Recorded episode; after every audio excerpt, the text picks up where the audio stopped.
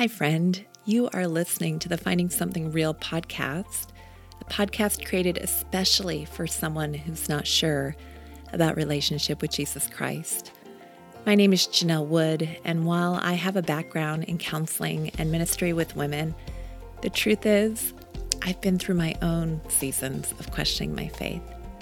So if you've ever struggled with not being sure where you belong, or you felt like you were faking faith, or maybe a friend just shared this episode with you and you are feeling a little wounded or skeptical of all things God related right now, welcome. This podcast is just for you. Finding Something Real is about a journey towards restoration, eternity, authenticity, and love. My passion is Jesus Christ, and for me now, after having been through some real ups and downs on my own faith journey, I believe Christ is the hope and the answer to this world more than ever. But don't take my word for it. Listen to my friends as they share their own grace filled journeys with you. My prayer is that if you haven't already, you'll find something real too.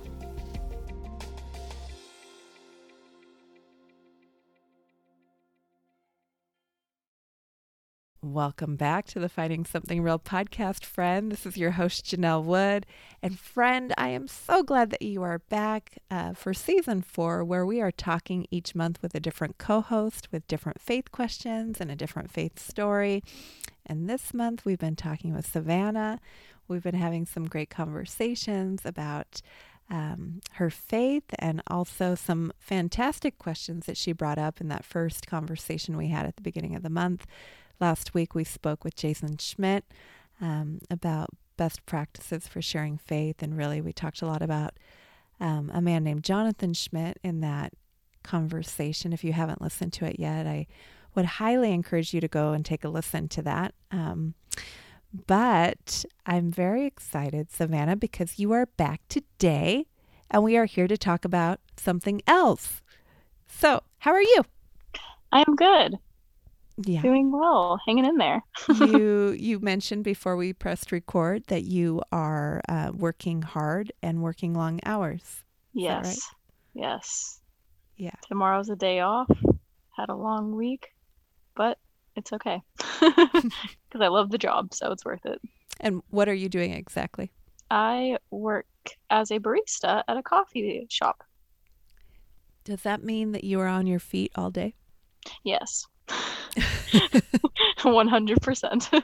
I get some good steps in. Now, do you think that people are genuinely, like, usually very friendly at a coffee shop? Or do people tend to be like different moods depending on the time of day? Like, do you notice a change in the way people treat you based on the mood, like the weather or the time of day or anything like that? Mm, I would say at this place, it's pretty consistent. Everyone's really, really nice. I have noticed in my past coffee jobs, though, that it definitely depended on the weather and the day of the week, especially at Starbucks. Um, Mondays, Mondays were rough. and uh, and when it was rainy, it was just a disaster. So mm-hmm. we prepared for those days. But everyone at where I'm at now is really, really nice. Very mm. patient, very kind.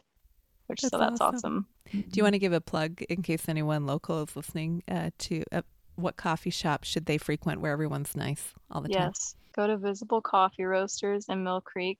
We also have a location in Kirkland. it's really great there. It's great for taking pictures. Really nice inside. We make good coffee. Well, if you're local and you live on the west side of the mountains, uh, there's a good coffee shop. Yes. I know there's a lot, but it sounds like that one's special because oh, usually it is. It is so fun. It formerly used to be called. the time. They are not, yeah. And everyone there is really, really sweet. And it used to be called Spotted Cow, but mm now we changed the name to Visible. That's a cute name. That is Spotted Cow. Cute. Yeah, it kind Visible is great too. it kind of reminds me of the Purple Cow. Yeah. what was his name? Yeah. Seth Godin. Seth Godin. Yeah. Did you ever read that book? I did not. That will, that will go in the show notes. It's an interesting book. Uh, the mm-hmm. whole premise of the book is you wouldn't notice like a bunch of cows, but if you saw a purple cow, you would pay attention. And I bet if you saw a spotted cow, you probably wouldn't pay attention because it looked like all the other I mean, I would though. I feel like I would, or if the cow maybe you know had zebra stripes or something. right. But if you think about it, most cows, like Holstein cows, do have spots, right? Yeah. Oh, you're right. You're right. They it do sounded like a purple cow. Spotted cow. anyway. Maybe oh, that's why they changed it to visible because it. Anyway. It should have been called zebra cow. cow. Striped okay. cow. yeah. Okay. All right, Savannah. We're back today to talk about one of the questions you brought up. But uh, you had a question about the Bible that I thought was great. Do you w- want to summarize it uh, briefly here before we introduce our guest? Yes. So the question I had was along the lines of as the Bible, there's different translations. Um, as time goes on, how do we continue to rely on the Word of God without it being too taken out of context? Because there's King James Version, there's New International Version, things like that, easier versions to understand nowadays. But, um, you know, people always say there's a fine line between translating it without taking his word out of context. So I thought that was very interesting. Mm-hmm. Mm-hmm.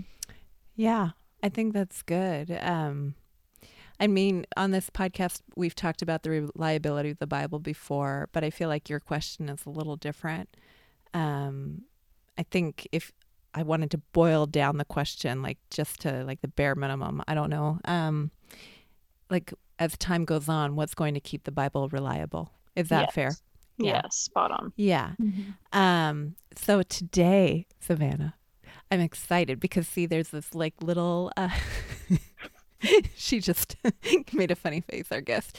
Um, but there's this like little ribbon of um, continuity between our conversation last week and our conversation this week because today I'm welcoming back a sweet friend of mine. Uh, we go way back to high school um, when we were both uh, in babies. Jo- we, when we were both we in babies. Jonathan Schmidt's um, youth group Impact at Snohomish Free Methodist Church, mm-hmm. uh, way way back in the mid '90s, early '90s even, um, and so way before you were born. Um, I'm excited to welcome back my friend Janelle Davis, and she's here to discuss that question with us. So, Janelle, mm-hmm. welcome back. You Thank are you. just downstairs. Like if I went, I'm just downstairs because we're our family's over. and next time I'm in Mill Creek, we'll have to go to Visible Coffee. That'd yes. be fun. I'll give yeah. you a discount. Ooh, I love the friends and family discount. yes. Um, I love good roasted coffee. Um, but I can only drink decaf these days. Uh, Understandable. Um, yeah, we were in the same youth group together. In fact, Jason, I remember coming on a youth group trip with us across the country to, well, to Colorado. And I remember him as a little baby sleeping like on the grass. Well, he's probably eight months old or so. And I wasn't used to babies or kids. And I thought it's funny if I took like a little piece of grass and just tickled his feet and he'd like wiggle. and people were like, "Don't wake the baby." anyway, for anyone listening, Jason mm. was our mm. guest last yeah, week. Yeah, that so, was him. Yeah. yeah. Anyway, you know what's funny about that? I, I, first of all, I I didn't know. I, I got it confused uh, between Jason and his older brother. I, uh-huh. I thought I'd never met yeah. J- Jason. Um, but I was so in my own head in in high school. I don't even remember that they had four kids. I didn't remember anything about except for the pictures. Like I I have no recollection of yeah. children. You know, I was so. Well, that's how it is. I don't know. Is it? Is it? Yeah, is I think you're pretty self-focused. Yeah. I, I think maybe I'm pretty self-focused now too. And what am I missing that I don't know that I'm missing? You know. Well, like, well, I would. I. I used to be a high school English teacher, and sometimes something a kid would do something they're so embarrassed or something like that, or you know, they tripped or something, they're just dying of embarrassment. I said, honey, everyone's so focused on themselves, they probably didn't even notice, you know, they're they're too embarrassed of their own what they've recently done, you know. So but anyway, yeah. I hope that's true. yeah. well, Janelle, you are mm-hmm. a writer You are a teacher. In fact, right now you're adjunct professor at uh, Western. is Western right? Washington University, yeah. Mhm. Teaching literacy to pre-service teachers. So Yeah. Yeah. You- You're kind of a jack of all trades in a lot of ways, but you also um, have a real or Jill. passion. I'm a Jill of all trades. Or a that. Jill, a Jill of all Mhm. trades. Um, but you have a real passion for the Bible. In fact, um, a couple months ago, you were on the podcast um, Mhm. talking with Byrnese, uh, my sep- September, no, August co-host, Mhm. and um, and that was great. And I wanted to invite you back on because when Savannah was asking this question, I thought, who do I know that could really dive into that question a little bit? And um, and I thought of you because I remember you was it did you major or minor in ancient Greek or I minored in ancient Greek. Yeah. okay. So And then I can read. I used to be able to read like the Bible and Homer, yeah. but not as much anymore. and then you did an apologetics So- program uh, with Biola. Is that right? That's right. Yeah, I did a certificate in bio, by a certificate in apologetics at Biola. Yeah. Okay. Mm. And uh, you have a passion for um, scripture. So, anyway, Savannah, she's here. It's Yeah. you guys can have this conversation and I'll just jump in. I'll jump Yeah. in. Savannah's applauding. Silent round of applause. Mhm. yeah, it's great to meet you. And um, I think that is the reliability of the scriptures moving forward um, is an interesting question. And and and you have to think too, how do we know the reliability of the scriptures since they were written? You know, how do we know that those are reliable? And there's a lot of things out there that um, can speak to that better than I do. And um, we'll link them in the show notes because we've had people on here to discuss that. right yeah and and i and briefly i think about that about that in the past of um you know how can we trust the actual documents that and i know this isn't your question but it's kind of leading up to somewhere else but oh um, no, how it's, can we it's definitely involved. That's so Okay, true. yeah. well how can we trust the actual documents like what's written on them you know that those documents that were passed down are are really uh, what was really originally written you know so there's that and then there's the kind of the chain of custody i think it's called and and then you know maybe the documents are true but how do we know that the people weren't liars you know that they that were writing them. So the documents could have been true and not changed but maybe what was written down was lies. How do we know that? And that's an interesting question. Like how do we know luke wasn't lying when he wrote down and um, interviewed these witnesses? And and there's lots of people who speak to that too like J. Warner Wallace i think of that of that of him. And um and a lot of what he says when i first heard that uh, i had never even thought about that because i always thought well what if the documents aren't true then it's just not true i never thought about pe- how people could be lying in them you know and Wow. yeah and and so and there's lots of things that validate what the people said like they would be killed for what they were saying and they were killed for what they said and so Mhm. um, if it wasn't true what they said uh, why would they die for it and Right.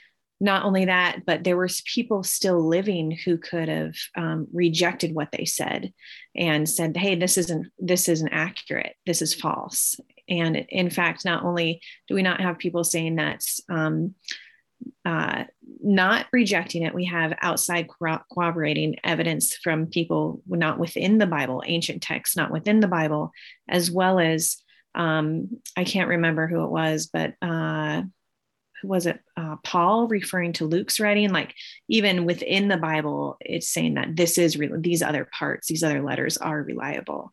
Um and so and then you know and then there's so i think that they're just that people would die for what they said and they aren't going to gain power or prestige or or money. Instead that what they gain is death um, by saying what really happened. I think that that to me is strong evidence that what the accounts in the bible are true you know because people people died for them.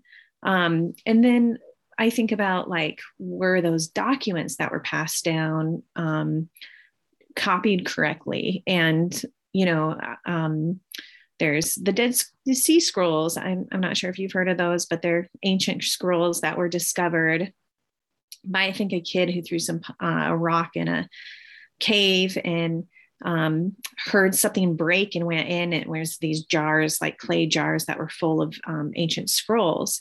And so they've been there for I don't know the dates. I'm really bad with dates, but like many, many years, like a thousand years or something like that. And they um, were some of those texts were biblical texts and they match what we currently have.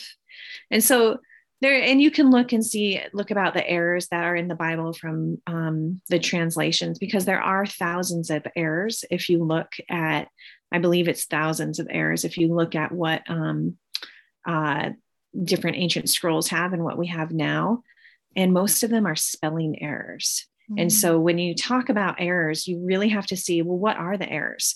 If there's spelling errors or like, um, like for instance, if we wrote then T H E N instead of than T H A N, uh, stuff like that, or slight spelling errors, to me, if I'm judging this, I don't really care. I don't think that's a true error.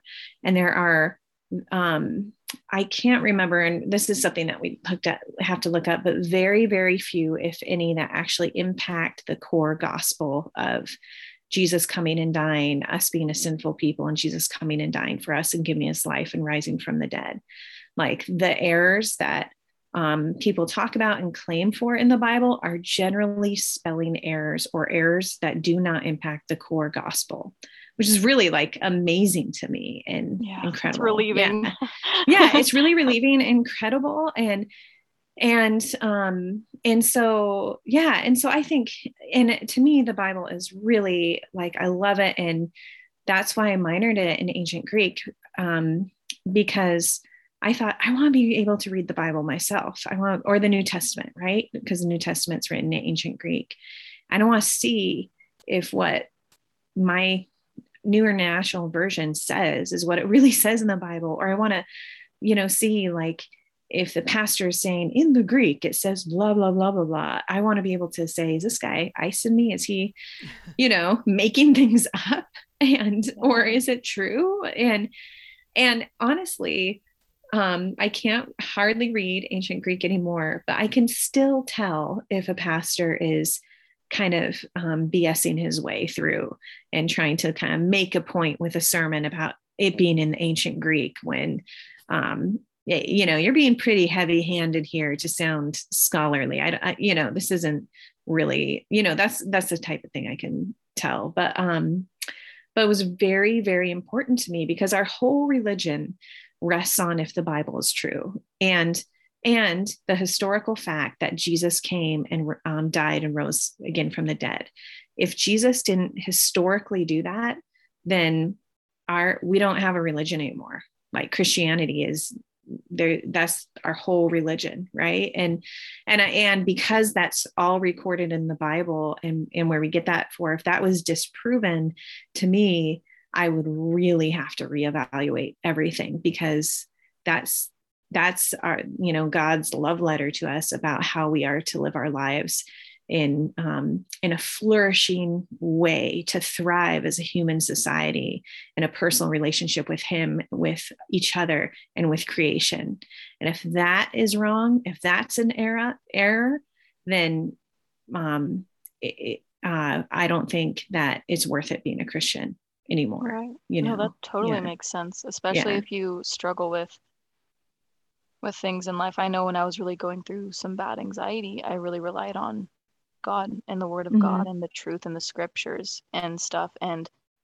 you know, there always is that thought of what's real and what's not. And if everything, like you said, wasn't real, it it's kind of like, whoa, makes you step back and reevaluate your entire religion and things like that. So it's nice knowing that you know right. a lot about it and can clarify that because yeah that has yeah. crossed my mind before and i've also been interested i mean i was talking to my counselor about this i said it would be so cool to translate um, different versions of the bible in different languages you know but obviously i can't do that because I only know English, but I thought it'd be so cool Right to now. do that. And Right yeah, now. exactly. Mhm. but yeah, that's so interesting. I thought that'd be awesome to be able to do that and see Mhm. how closely correlated they are or not. Right, right. Yeah. And and it's kind of I think that when you're translating, you're climbing into the language and into the thinking in a different way than you would. It's kind of forcing you to think about the words and the sentences and how they're put together and what the author was doing and why it is constructed this way when it could have been constructed that way, right?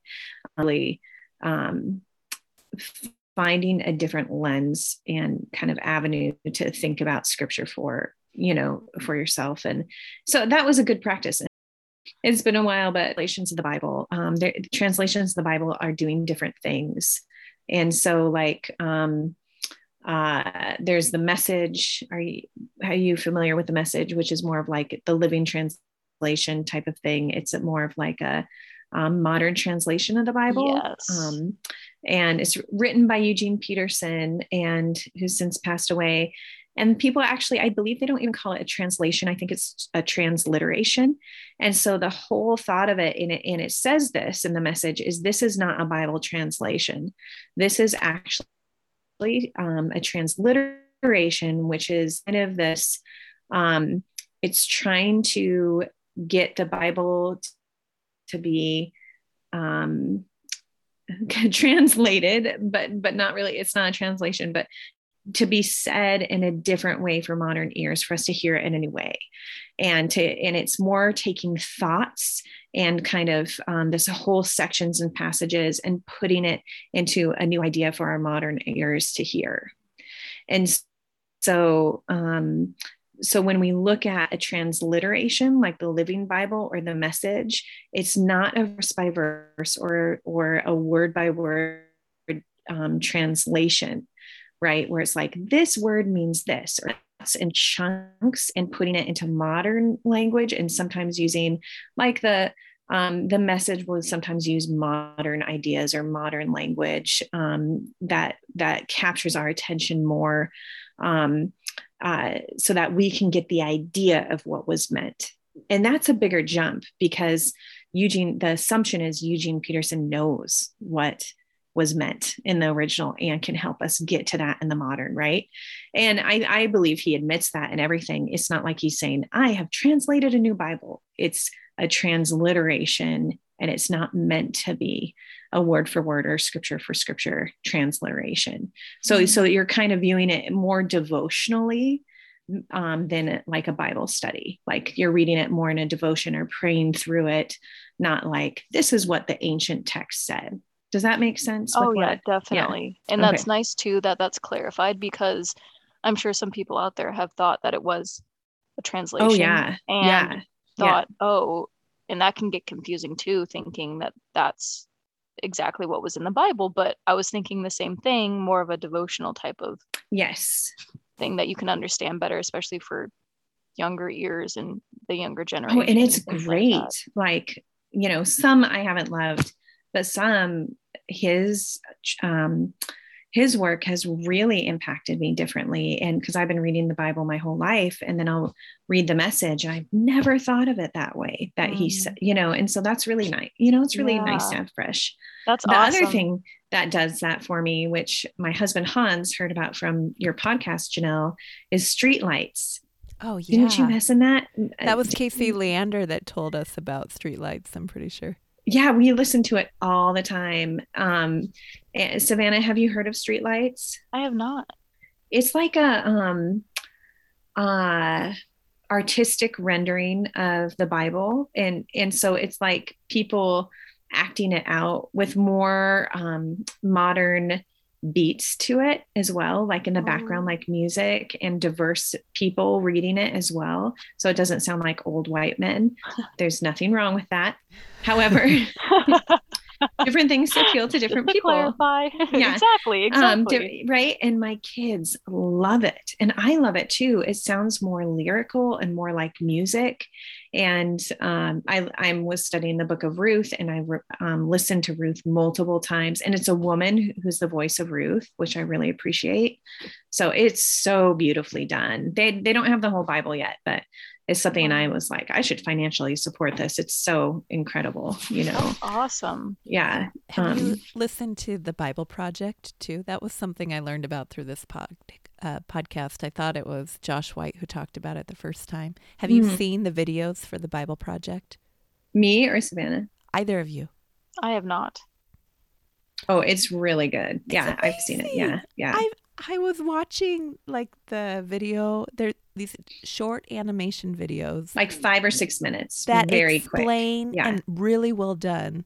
Um, mm-hmm. What's the name of the guy? Tim Mackie. Is it yeah, Tim, Mackie? Mm-hmm. Out of Portland, he's got this whole team.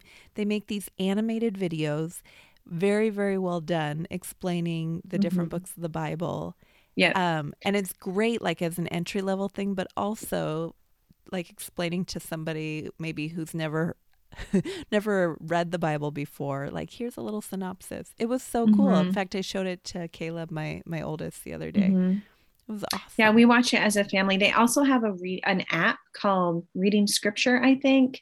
And so you can read scripture on your phone. And then when they have a video that co- corresponds with what you're reading, it'll pop up and so um, if you're like ruth like they i think they have a video that introduces all the books of the bible and some of the books have two or three videos. And so it'll give you an overview or tell you the structure of the book or what to look for. And then also they have videos that talk about hebrew words like the shema or um, shalom or um, different concepts like that. So when a scripture really is going into a different concept that video might come up and wow. then I can't recommend highly enough their reading, I think it's called Reading Scripture series. And again, these are like five or six minutes long. And a couple years ago, I think I was, you know, I'm like 40 years old or 41 years old, and I'm uh, maybe 39. I was 39. um, and um, I'm teaching how to read the Bible class. And I come across these videos, and some of them are explaining things about the Bible in five or six minutes. And again, I've been a Christian my whole life. And why haven't I heard this before? I've never heard some of the things preached before that they are teaching in simple, high quality, beautiful videos that are Christian, but you're not embarrassed of them because a lot of Christian modern art, you're just super, it's super like, oh, cringy, right? Um, but yeah. this is very high quality. And and even doing things like when they're talking about poetry and um, and different genres and they talk about poetry the whole uh, the whole look of the video changes and matches what the content is. They're talking about expressionism and some symbols and and they're matching the artwork to say what the content is. Just very very um, kind of layered and thoughtful artistic wow. expression. Yeah. I, I can't watch that. That sounds yeah. so cool. Yeah i think every you know it's every christian is a good foundation in that. And, and things that i have struggled with in the bible like there's that a couple times in the bible there's just really horrible horrible things that happen to women. Like the one guy pledging hey if we win this battle um, i can't remember his name but if we win this battle i'll sacrifice the first thing that comes out of my house um, when i get back. And he pr- promised this to the lord. And so he goes back home and the first thing that comes out of his house is his daughter. And by the way, was he not thinking this was a possibility? Like, yeah. you know, Holy like that cow. a human would come out of that, his house. Like, come on. And and so, and she's a virgin. She says, "Let me go with my girlfriends and basically weep with them in the uh, hills, and I'll come back, and then you can sacrifice me." And he and he, she does, and he falls through through with it and sacrifices it, sacrifices her. And for a long time, I I was like, I don't understand why this is here. I know that's not right, and I know God is just but is this what you know i thought all of scripture or a lot of scripture was about live your life this way. And it had never been explicitly taught to me that some scripture is just telling you what happened. And because it's ancient hebrew storytelling they would then say this awful thing that happened and the audience is expected to know what the moral is or know look how awful this was. This is how sinful they were. But I had never been taught that. So there are many, um, several stories like that. They're just awful towards women. And there's a time in my life where um, I was really struggling with how the church treated women. And those stories certainly did not help because I didn't understand the interpretation and how to read that. Um, that that God is not saying you should do that. This was how awful things were, you know, and and how far away they were from the Lord. Sorry, what were you saying? Oh, I just said that totally makes sense. Yeah. And and real quick, I I agree with everything you just said, Janelle. But I just want to jump in because that's a story in the Bible that I personally have also been like yeah. horrified by. But that oh. particular oh. story, um, that the one of the, the Jeroboam dad, or something. Yeah, yeah. Uh, there's a lot of Jera somethings um, in the Old Testament. Mm-hmm. Um, but I actually read some commentary uh, where people actually. Uh, sound Bible scholars thought that uh, his sacrifice uh, was actually her like marriage, her ability to get married. oh, interesting. Mm-hmm. Um, and they were examining the the original Hebrew. Um, hmm. so I, I prefer to look at it that way. I mean, I don't yeah. know. It could it could be yeah. either. Um, I agree with what you just said, but I mm-hmm. wanted to um, just shift the conversation a little bit here um, and kind of get back to something that I think is a real problem. Like we mm-hmm. live in this culture, both of you know, uh, where information, including false information, is more available than mm-hmm. ever before. I remember a time where if you had a question about something, uh, Savannah, you probably don't remember this, but you would spend hours researching in the library uh, looking for the answer, right? But now a simple Google search uh, brings up content uh, by popularity or algorithm, right? It's um, if you know the algorithms, you could get your stuff on Google to be. It, it could be mm-hmm. one of the mm-hmm. first things that pops up. Or money, if or you money. have the money to mm-hmm. do it. Mm-hmm. Yeah. People can create viral videos on mm-hmm. TikTok mm-hmm. or Instagram that share information to millions in a matter of minutes. Who cares if it's accurate information or not? Um, videos can be edited or altered so well that sometimes people can't even tell the difference between reality or these so called deep fakes. And in some places, like China, parts of the Bible are being altered to fit a cultural narrative. Um, and who's going to know the difference? Fake news is everywhere. So I'm just curious what your thoughts are on what's going to keep the Bible from becoming a victim to this cultural shifting where there's information everywhere. And how do we know what's actually true? Mm-hmm. You want me to answer that? um, you know, I think a lot of it, I think, well, I think a lot of it is people have always wanted to use the Bible story for their own ends, whether that was a church who wanted money, and like the Catholic Church who um, wanted people to pay to uh, alleviate their sins. What was that called in medieval times? Do you remember that?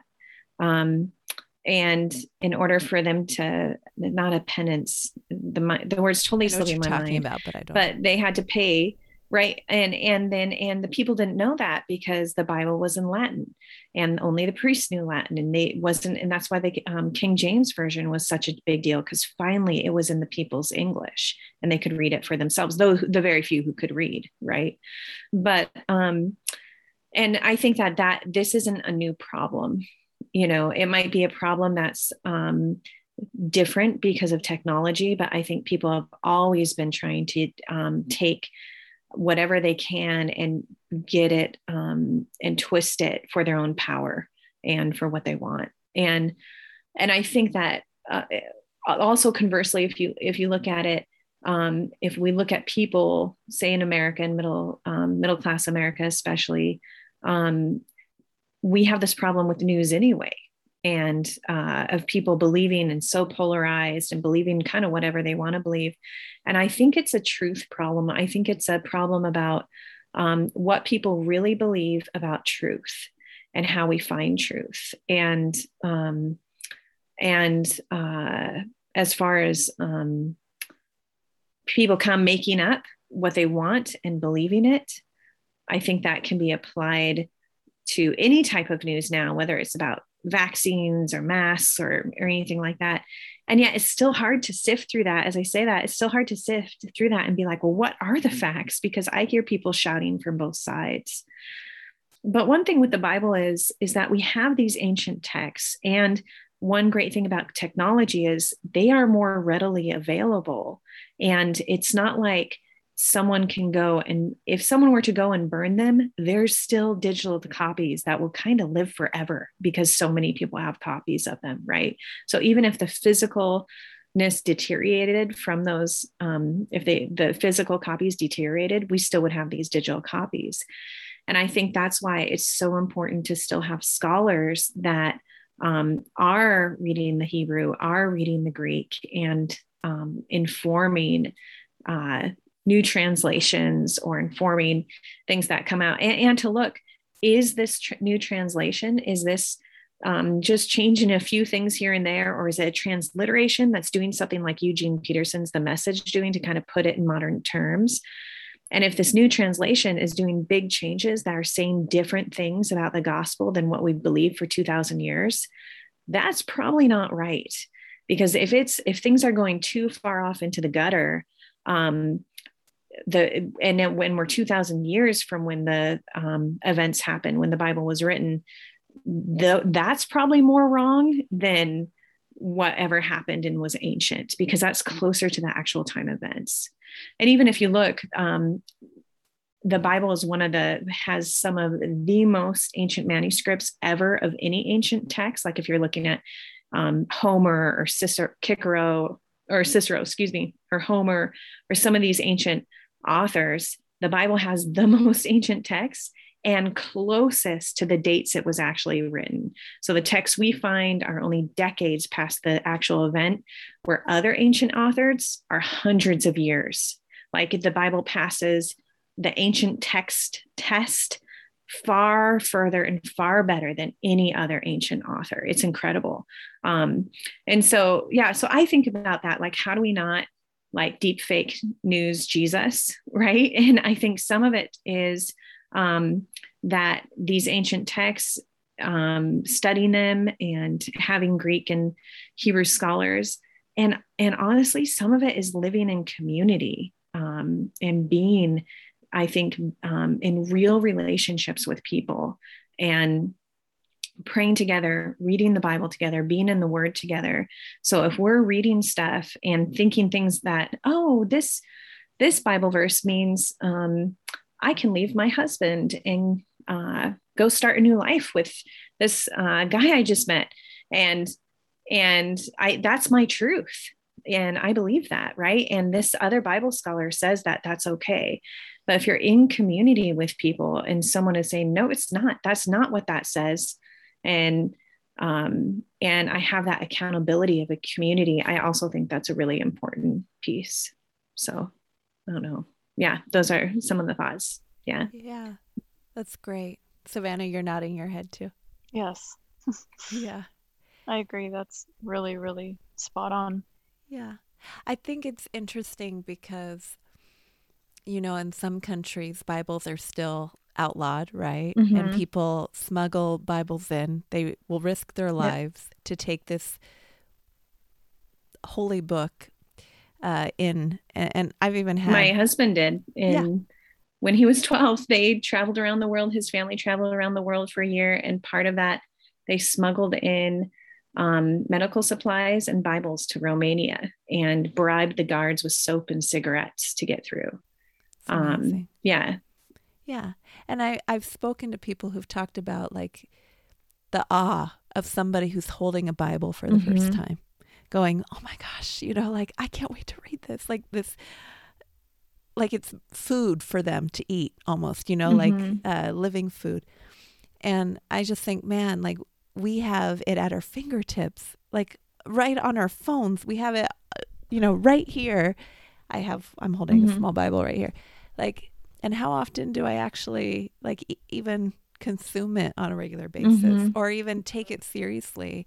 And when I think of what's going to keep us from deep fakes and from all the false news out there, it's staying grounded on on on truth and knowing yep. what the word of God actually says because there is so much noise out there and most of it is lies, you know. Mhm, I mean, mhm. Many times on this podcast, I've talked with people about TikTok and videos that they saw that suddenly put a dent in their faith. And there's simple answers actually in the Word of God that a, a regular Bible study or any type of thing would go, hey, no, no, that's exactly. Mhm. Even pastors who proclaim to speak, you know, from the Word of God. I was just watching something about a very po- uh, popular pastor the other day, and somebody was calling him out, saying that's actually not biblical. And here's all the scripture that says this is not okay. And I'm thinking, I think the guy got 60,000 likes on this post or something. It's like, man, like, yeah. know what the Bible actually says. But Yeah. along those lines, um, you know, today there's many people who believe the Bible is a biased text full of fairy tales and religious agendas. Mhm. Um, for someone with that perspective, let's say someone with that mindset is listening to this conversation right now, what would you say? Um, what sets the Bible apart from other ancient texts or from any fairy tale document? Maybe that's what this person believes. Or why pay attention to this ancient collection of books? And what's the relevance for somebody today?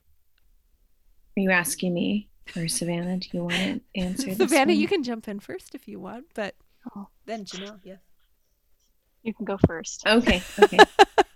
um, little teeny questions, you know, I know. teeny tiny ones. I know. Um, I, told, I tried to give you. You told me you had to wait to have this conversation till later. I was like, okay, here we go. Here we go. I've things Um, percolating in my head. yeah. Let's see. Well, I think as you think about it, I think as I've studied the proof for the Bible, it blows other ancient texts out of the water. And and even just some of the things that blow my mind is that it's it's God's continual story of his love and redemption for mankind or humankind, right? Um, his never ending, never stopping, never giving up on us. And even um, our church is going through the book of Judges, and there's horrible stories of the Israelites who keep falling away from God, worshiping, doing hor- worshiping other gods, doing horrible things, and God still pursues them, forgives them, help, wants to help them, wants to be in relationship with them. His never-ending, never-stopping, grace-filled response is powerful and overwhelming to think that the God of the universe wants that for me when I make mistakes. And in a world, in our culture, um, we are uh, overwhelmed with uh, this lie that we can we have what we need within ourselves. If i can just find my authentic true self then i'll be able to do whatever i want. Um, that's my salvation. It's within me. And i think that is one of the biggest drivers for anxiety in our culture for young people is that they keep being told that you can do it. Just try harder. You can do it. You are worth it. And um, you have it within you. And and all these kind of self-help mantras. But the truth is even though we're made in god's image we cannot be whole and we cannot have a flourishing life without jesus' redemptive love in our lives. And so the bible tells that story of his great love for us. And i know that there is a god-shaped hole in all of our souls that cries out for the lord and cries out for something and people don't know what it is but cries out and and they know they need something and they know that they can't do it and i think that's why we have so much anxiety. One of the big reasons why we have so much anxiety is because really when people peer into their souls they know they can't do it. And so now what am i going to do? Because everyone says i am enough and i know i'm not enough. And the bible is the story of um, god's rescue plan for us to be fully redeemed.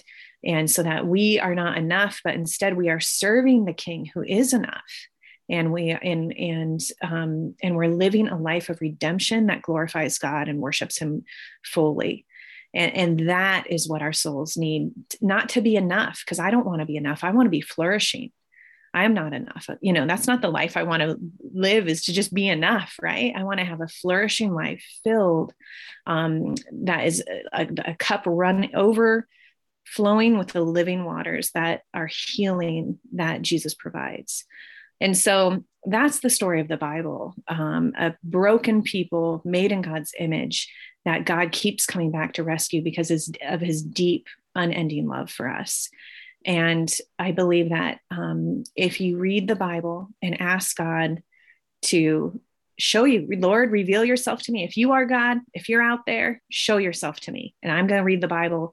Send your Holy Spirit, send your spirit, whatever those Christians say, with that weird, wacky stuff. I don't get it, but I'm I'm going to be open to it. Show me, Lord. And um, I know that the Lord will show up in a miraculous way when we turn our hearts towards Him. And and also, I want to say that even if people don't have the Bible, um, I think the story of God and um, create is hidden is in His creation, and that when people finally do um, get their hands on the Bible, um, truths that they've seen all around them are revealed in a different way and pointing themselves to God, because God Himself um, is written all in creation. And and that's true even if you look at science and kind of the argument of fine tuning and how that uh, for us to even have life on this planet and exist there we have to um, the whole cosmos had to be or the whole world had to be fine tuned exactly in certain ways. And to be off just a little bit would mean there couldn't be life on our planet. So the idea that we can even have life on this planet in our solar system and everything's set up just right to do that like it could have if this was a cosmic accident the chances of it happening for there to be life are so slim. Like the um the just the evidence of fine tuning that um to me is like god hiding himself in creation. Like look look i am everywhere. I'm in your dna planning. I'm the language of creation. So um not like he really is not in a pantheistic or panentheistic way but in a um, the Lord is is giving us signs that point us back to Him, even outside of the Bible. I think so. Oh. Anyway, yeah, did that answer touch on some of the things? I think that was a really good answer. I think it's huge too. Like you said, He shows us through His Word because even in you can see certain little things throughout the Bible, like you said, that add up. For example, people wouldn't risk their lives and choose death for for if it was nothing and mm-hmm. it even says in revelations thou shalt not add or take away right from, right from the word of god and and people so many people have said when they start reading the bible and getting into the word of god that it changes their life and if it was just some fake words on a page a lot of people say oh placebo you know this and that but mm-hmm. it's not it's a spiritual thing you know you can feel it's not really placebo it, it really does and i've felt that change too in ways and god reveals the word to you in a different way in a different like light like you said when mm-hmm. you have that kind of relationship with him and actually the reason i first came to this question it started with uh, when i was on tiktok actually and mm-hmm. I, I was watching videos and these people were basically saying how the whole bible is a lie everything you've been told is a lie and this and this and that and i'm not one to believe everything I hear until I do research on it, you know, and things like that. But when you're on a faith journey and a faith walk with God and you're struggling or you're going through some sort of spiritual warfare or you're really battling with anxiety or something like I was, um, certain things like that can make you a little bit anxious and they make you question everything. And especially when you're trying to gain that or build that firm foundation with God. Mm-hmm. Um, little things like that can can waver you. Oh, and yeah, yeah. that that it was kind of I think what didn't waver my faith, but it really scared me. It made mm-hmm. me question things. And after that day, that's when I first thought, you know, I want to do some more research on this. I want to mm-hmm. dig deep into this and know more about this because I can't be the only one that is thinking about it or questioning it or worrying that this safety blanket, this security net that God has given us our whole lives. Is there a mm-hmm. possibility mm-hmm. that mm-hmm. it was mm-hmm. taken out of context or it could be in the future, you know? Right, right. And I just want to encourage you, Savannah, that that is great to ask questions. And God is strong and big enough to handle your questions. And my anger or disappointment or grief um, and Janelle's sorrow or um, guilt or whatever she's going through, you know, our anxiety. And that's the incredible thing. I think sometimes I we get scared and don't question because what if, what if, mm, right? Yeah. But there are solid, solid answers out there from many people. In fact, um, there's a famous journalist who um, was like, I'm gonna, I'm an investigative reporter. I'm going to prove Christianity wrong and um, because this is ridiculous i can't believe people still believe this fairy tale and so he went out and did his investigative journalism thing and i think did that for a year and became a christian and wow. there's a famous cold, cold, case detective in la who um, was on dateline in 2020 very famous guy and he would J. Warner Wallace, I referred to him before. I don't know if you've heard of him. And and um, he really looked down his nose at those stupid Christians who are morons and don't you know, I can't believe they believe this uh, childish story. And his wife wanted to go back to church after they had kids. He's like, fine, I'm going to go and I'm going to prove this wrong. And I'm going to solve it like I do my cold cases that people haven't been able to solve for 20 years. I'll go in there and solve this and prove God wrong, right? That there's no God.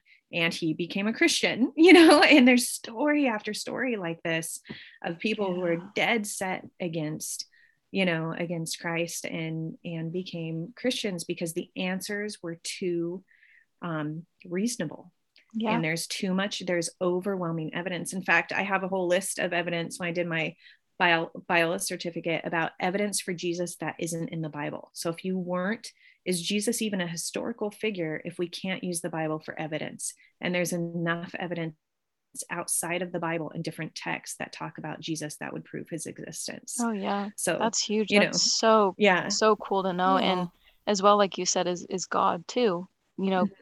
At the end of the day, that was something I thought about too. Even if you don't know proof of everything or right the Bible and stuff like that, there is a God that is bigger and better than anything. Mm-hmm. And you can go mm-hmm. to him mm-hmm. with any of those questions and he will he will give you clarity on it.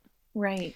Yeah. Well, and too, like, it's so funny you brought up J. Warner Wallace because his latest book, uh, Person of Interest, is exactly is exactly what you just described. Mm-hmm. You know, he um he wrote his manifesto. The first book he wrote, what was that? Um, Cold Case Christianity. Cold Case Christianity. That's his website too. Yeah, a lot about mm-hmm. his story, how he came to Christ, talking about you know researching and everything. And then he said this second book, he's written other books in between, but this other book that just came out, um, Person of Interest, is all of the evidence for Jesus and the resurrection mm-hmm. outside mm-hmm. of the Bible oh, because oh, in today's that. Culture, yeah. so many people will say what I you know the question I asked, which is, it's just a biased book. I'm just going to put that aside. Mm-hmm. He's like, no, no, no.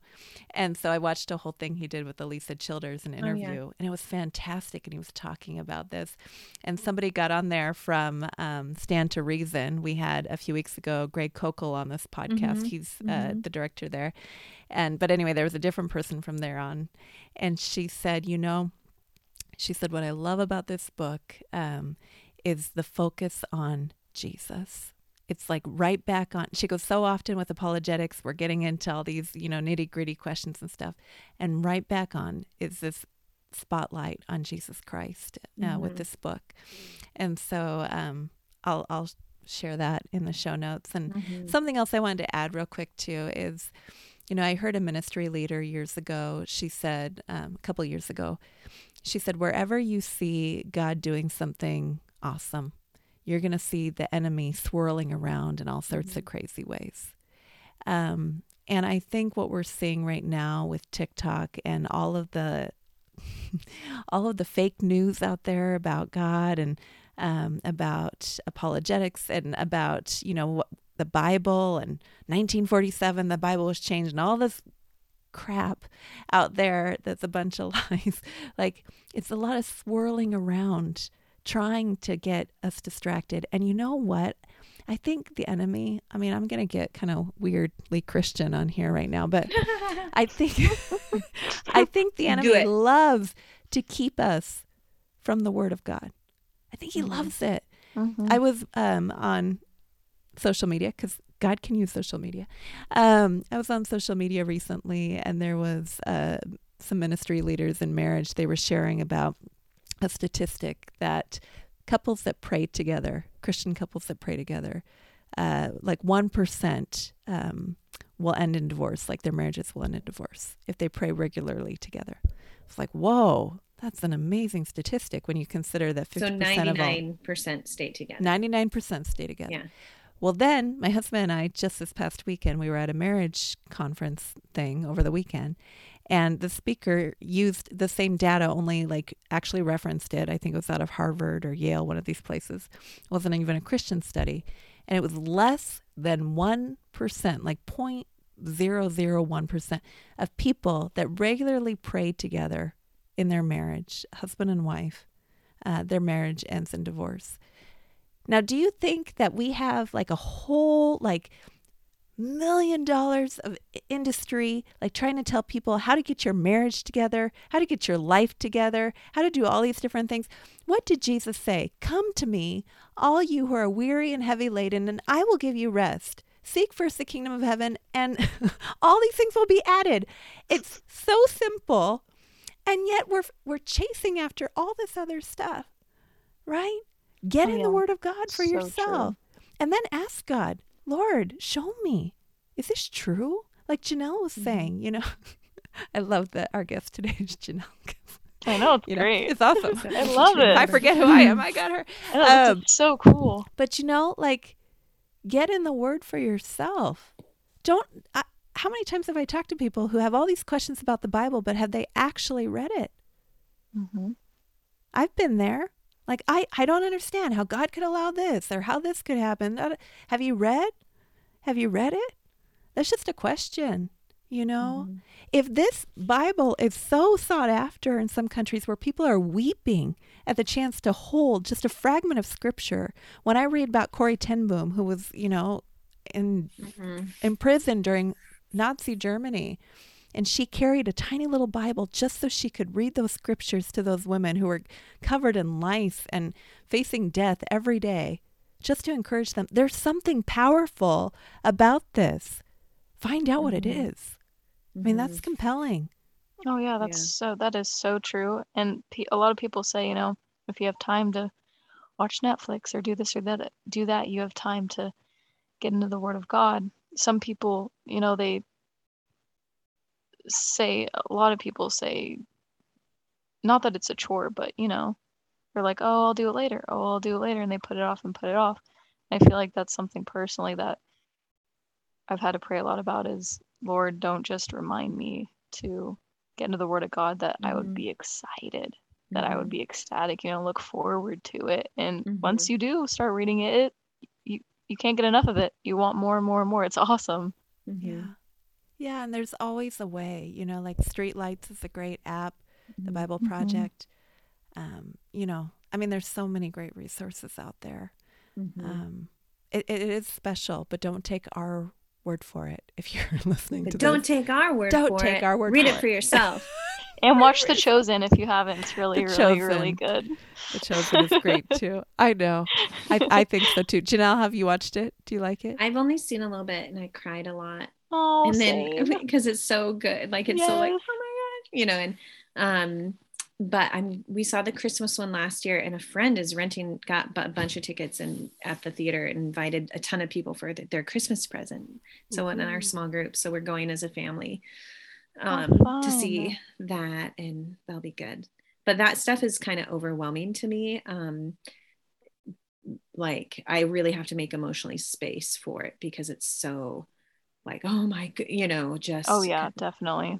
yeah I don't know how to say it but It's very in- intense and yeah intense Mhm. and it's not just something you're kind of like, oh, I have 30 minutes before work. Let me watch The Chosen. Yeah. You know, it's it's really, it's very emotional, and Yeah.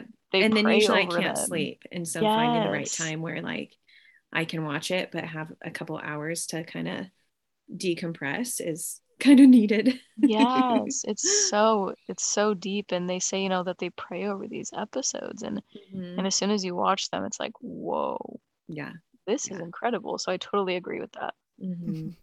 it's really good Well, it's late, and I think we should probably wrap up here um, and uh, let people rest. But uh, Savannah, do you have any final thoughts before we ask the final question? Oh, I don't think so. Um, this was really, really great though. This answered a lot of questions I have because Oh, I'm so people don't realize too, you know, even if I've been a Christian my whole life, but um I am feel like I'm restarting on this this journey. You know, I just got baptized and Mm, and you made so many good points and shared so much knowledge that I needed to hear and wanted to know. So this was really, really great. And it's great to be able to add it to the upward journey. good, good. I'm glad. It's so lovely to talk with you. And I live on the other side of the state. Uh, we're just visiting Janelle now, but maybe we'll be able to meet in person one day. yes, that would be awesome. Yeah, That'd be great. That'd be really cool. Get that friends and family discount. Yeah. Um, Heck yes. Yeah, I and love send me a, a picture. Yes. it We'll be was so funny. She sent a picture. she sent a picture to a friend from high school today. She's like, "Wish you were here." We were at Cosmic Bowling with the kids. It was- And it's like black lights and Macklemore playing. And we were having a fun time. Throwback. It was so That is fun. so fun. Cosmic Bowling it. and black lights. And the our kids are like, oh, you know, loving the black lights. so so cool. I, what, who am I kidding? I love the black lights. Yeah, I know. we all do. We're all children at heart. yeah. I, uh, yeah, it was really fun. All right, So fine. fun. Final question, Janelle. You've been asked it before, but the Finding Something Real podcast is about a journey towards restoration, eternity, authenticity, and love. Restoration, eternity, authenticity, and love. Of those gifts that we can find in relationship with Jesus Christ. And I know that there are plenty more, but which stands out to you the most in your life right now and why? Oh, you have such good questions. Um, I think restoration does. It has been a really hard um, 18 months or so since COVID started, and uh, in many different ways. And I think that um, I'm reading a book by Larry Crabb called Shattered Dreams. And my husband saw the ti- title of that book and he's like, that's the, that's the saddest title ever. and and um and right now i feel like um where is the lord in our shattered dreams? Where's the lord in our grief? And i'm finding a lot of comfort in knowing that he is there and he has been an incredible jesus has been an incredible pain. And god has had kind of this shattered dream of a people turning away from him again and again and again. And um, and i think in pain and suffering our souls are revealed and orientated back towards the lord in, a- in a way that they can never be um, when everything's going great. And in our middle class american my middle class american life um, where so much of the messaging around us is that you need to do self-care and everything should be going great for me and and is to feed the self through yoga and the and charcuterie boards which i made today. And And I you like know yoga. and um hot yoga and charcuterie board and facials and getting a massage and me time. I need my me time. I deserve it. And, and even in advertising you see it all the time. You Love deserve it. you deserve this donut. My the donut box that i got to pick up donuts it says you deserve this. Um and that's not what the bible teaches that we deserve these things. Um in fact what we deserve is death for our sinful nature and our sinful self. And so this orient this restoration that's happening in my life is reorientating me back to remembering that actually the christian life is a hard life of suffering but it's unexplainable how through that suffering that we can have great joy and great relationship with a risen lord.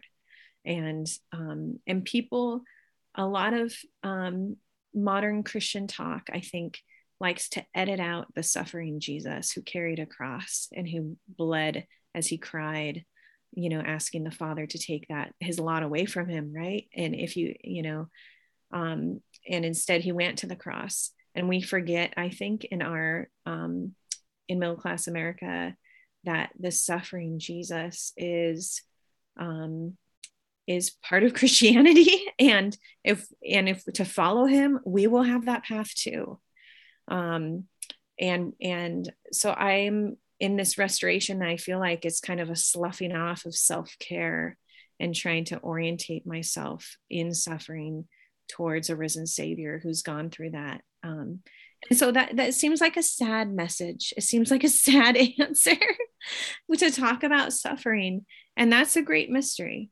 How a risen Lord who has suffered can somehow bring us joy on earth. Um, and it is a great mystery that I think through prayer and contemplation and reading of God's word, we will come to understand in a deeper way. And I'm understanding through the suffering I've been through in the last 18 months with COVID and different things that have happened in my life. So, yeah. The end. I love you, Janelle. Mm-hmm. And I love you too, Sevanna. And uh, I just am thankful for both of you. Oh, yeah, hearts. we're doing hearts. We're doing hearts. we're, you can't see it, but we're doing hearts. Aww, oh, it was so great getting to talk with you this. guys. Until it's next wonderful. time. Thank you. Thank you for listening to the Finding Something Real podcast, friend. This season, we are inviting co hosts to join me to share their personal stories and to ask their honest questions about the Christian faith. Each month, we hope to feature a different co host and together invite guests on to share from their own faith journeys and experiences. Friend, the Bible says that Jesus Christ is the same yesterday, today, and forever.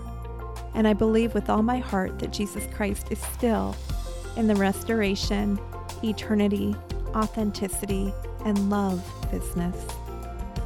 I know not everyone has experienced that, but if you're curious at all about what's so great about Jesus, I hope you come back next week as we continue on a journey towards finding something real in relationship with Him. Until next time.